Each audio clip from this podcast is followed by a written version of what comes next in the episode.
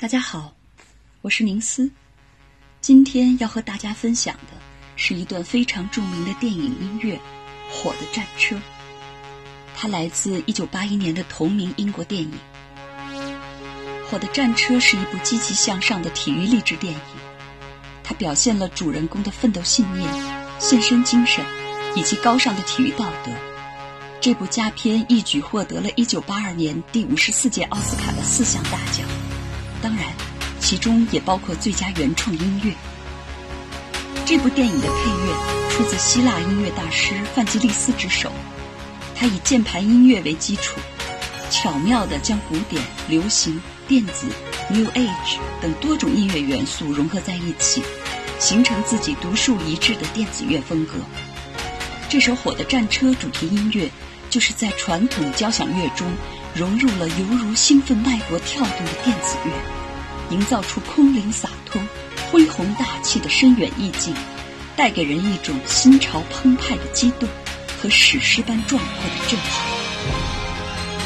记得我第一次听到《火的战车》，还是初中时在理查克莱德曼的钢琴曲专辑中，当时非常喜爱。无可否认的是，在改革开放刚刚开始的八十年代。克莱德曼确实为给中国人民普及西方古典音乐做出了极大贡献。我记得很多世界名曲的旋律，都是在他的钢琴曲磁带中最先听到的。那时不像现在资源如此丰富。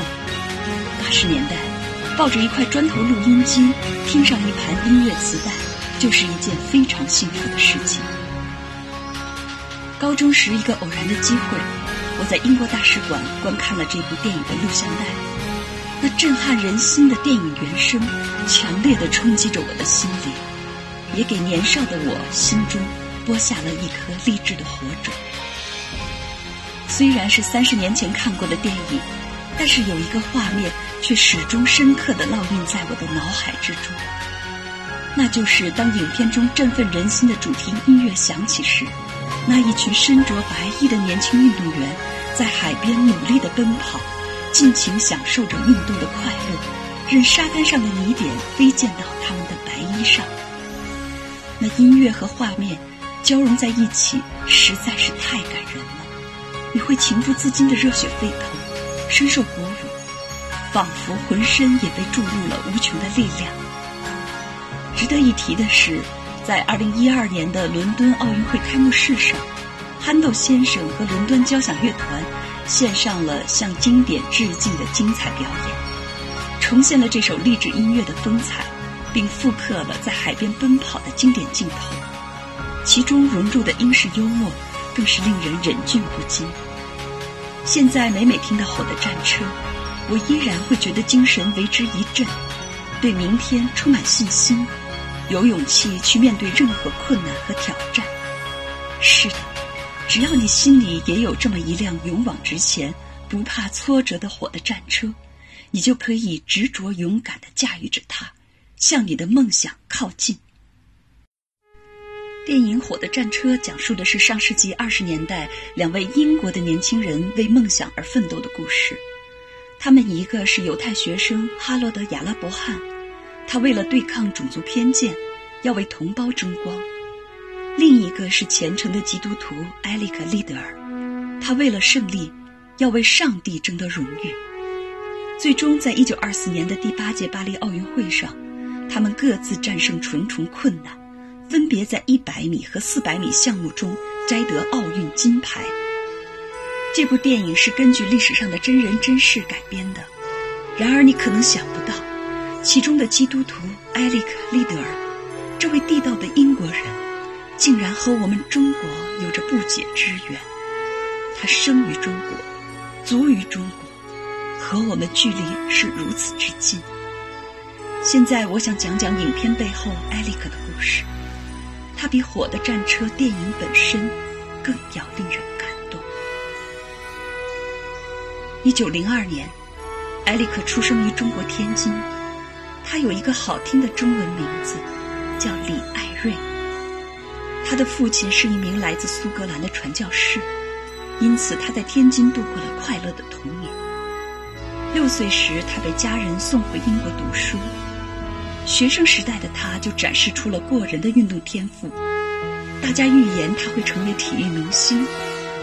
正如电影中讲述的一样，他参加了1924年的巴黎奥运会，但是他最擅长的一百米跑被安排在了星期日，而身为虔诚基督徒的埃利克认为，不可以在主的安息日参加比赛。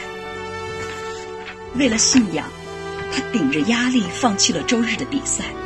转而选择参加在非洲日比赛的二百米和四百米跑，最终他在二百米赛中夺得铜牌，在四百米赛中赢得金牌，并刷新了世界纪录。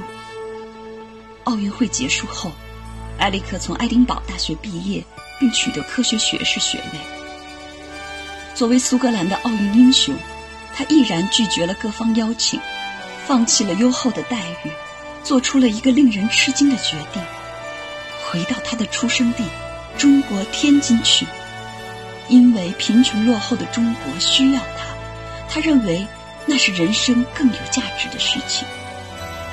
苏格兰当地一家报纸在为他送行的文章中这样写道：“他去中国跑另一个赛程，像奥林匹克一样勇往直前，而且坚定。”如果终点一时还难以知名，以他特有的速度，我们裁判他必胜。一九二五年，年仅二十三岁的埃里克回到了阔别多年的故乡天津，成为了教会学校新学书院的一名中学教师，负责教授数学、化学和体育，同时从事传教工作。他下课后总是等学生们都离开后才走，而且会留下来耐心解答学生的问题。性格开朗、待人友善、富有幽默感的埃利克，很快就成为了一名深受学生们爱戴的老师。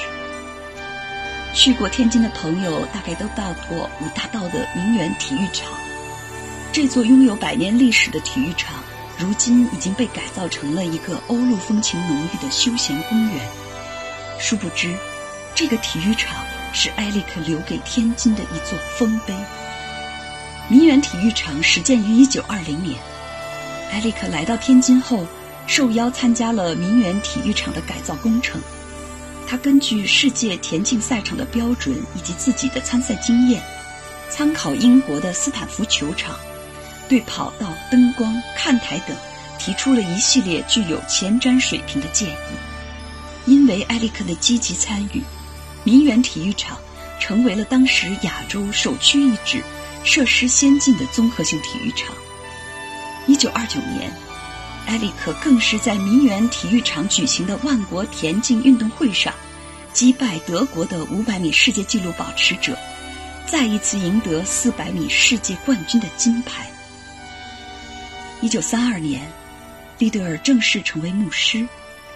一九三四年，他迎娶了一位加拿大传教士的女儿，并很快有了两个可爱的孩子。一九三七年，日本侵华战争开始了，天津局势不稳，学校被迫关闭。埃利克以教徒身份前往河北省萧张镇参与敌后抗日工作，除了接济劳苦难民，他还冒着生命危险救助了很多伤病员。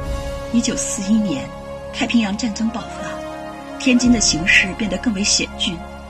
埃利克只好把怀有身孕的妻子和两个女儿送上了回加拿大避难的轮船。没想到从此便是永别。他不想和家人一起远离战争和灾难，然而他选择了留下，因为他的仁爱慈悲之心，让他舍不下这里那些水深火热中的人们。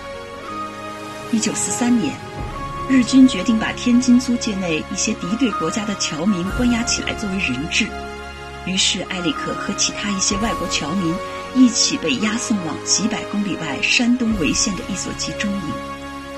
集中营里的日子是暗无天日且令人绝望，然而埃里克却成为了冬季暗夜中的一盏明灯，温暖和照亮了身边的人。集中营关押了两千多人，生活环境极差，还有很多儿童。他主动担任孩子们的老师，教给他们科学和体育。他用他的热情和乐观感染着周边的人们，带领他们苦中作乐。他还主动承担很多别人不愿意去干的脏活累活，关心和照料集中营里的老弱病残。为了鼓励一位被关押的年轻人，他甚至把为他赢得奥运金牌的运动鞋送给了他。可见，埃利克对人的尊重远远超过金牌的荣誉。期间，日军曾释放部分集中营的侨民，用以交换自己在英美的战俘。埃里克就在第一批获赦的名单中。然而，善良的他却把名额让给了一位孕妇。集中营里恶劣的生存环境，最终让埃里克患上了脑瘤，身体每况愈下。一九四五年二月二十一日，年仅四十三岁、正值盛年的埃里克，在潍县集中营中与世长辞。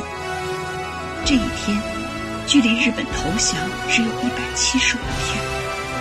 然而，埃里克却没能等到重见天日的这一天。这位在天津生活了二十多年，把生命和热情几乎都奉献给了中国的苏格兰人，从此长眠在了中国。一九八八年，他的母校爱丁堡大学把一块来自他家乡苏格兰的花岗岩纪念碑树立在了他的墓前，上面刻着圣经中的一句话：“他们因振翅高飞，为展翅的雄鹰。”他们应可竞跑向前，永远不言疲劳。一九九一年，埃里克的三个女儿前来天津寻根，他们把父亲在民园体育场获得的那枚金牌赠送给了父亲曾服务多年的天津十七中，留作永久的纪念。天津的五大道是中国现存规模最大。保存最完整的殖民风格建筑群，这里曾经居住过数不清的历史名人。就在五大道上，庆王府对面的重庆道三十八号，坐落着一座刘钢砖砌成的三层英式洋楼，外面的牌匾上写着“李艾瑞故居”。是的，这里就是埃利克曾经生活过的地方。比起五大道上那些达官贵人的豪华别墅。这座朴素的建筑外观实在是太过普通，然而它却闪耀着不凡的人性光辉，因为它承载的不是权势和财富，而是无私的奉献精神和高尚的道德情操。埃里克，他是虔诚的基督徒和传教士，更是伟大的国际主义战士。上帝不仅赋予了他两条能够飞奔的双腿。更给他铸造了一颗金子般灿烂的心。他在集中营时写过这样一首诗：从出生到死亡，每个人都是站在同样的跑道上，但是每个人所做的事情不同，因此生命的意义也有所不同。埃利克所选择的生命意义，就是无私救助那些身处苦难的人们。他留下的最宝贵的精神财富，莫过于他对信仰的坚守。为了崇高的信仰，他甘愿抛弃名利，无怨无悔的在中国贫瘠的土地上奔跑了二十年，做一个平凡的普通人。他是我们每一个中国人的朋友。他短暂的四十三年生命所散发出的光和热，将会永远激励和温暖着我们。照亮我们的心灵，一代又一代。如果你有机会去天津的五大道，请别忘记去民园体育场和李艾瑞故居看一看，向这位不朽的圣人致以崇高的敬意。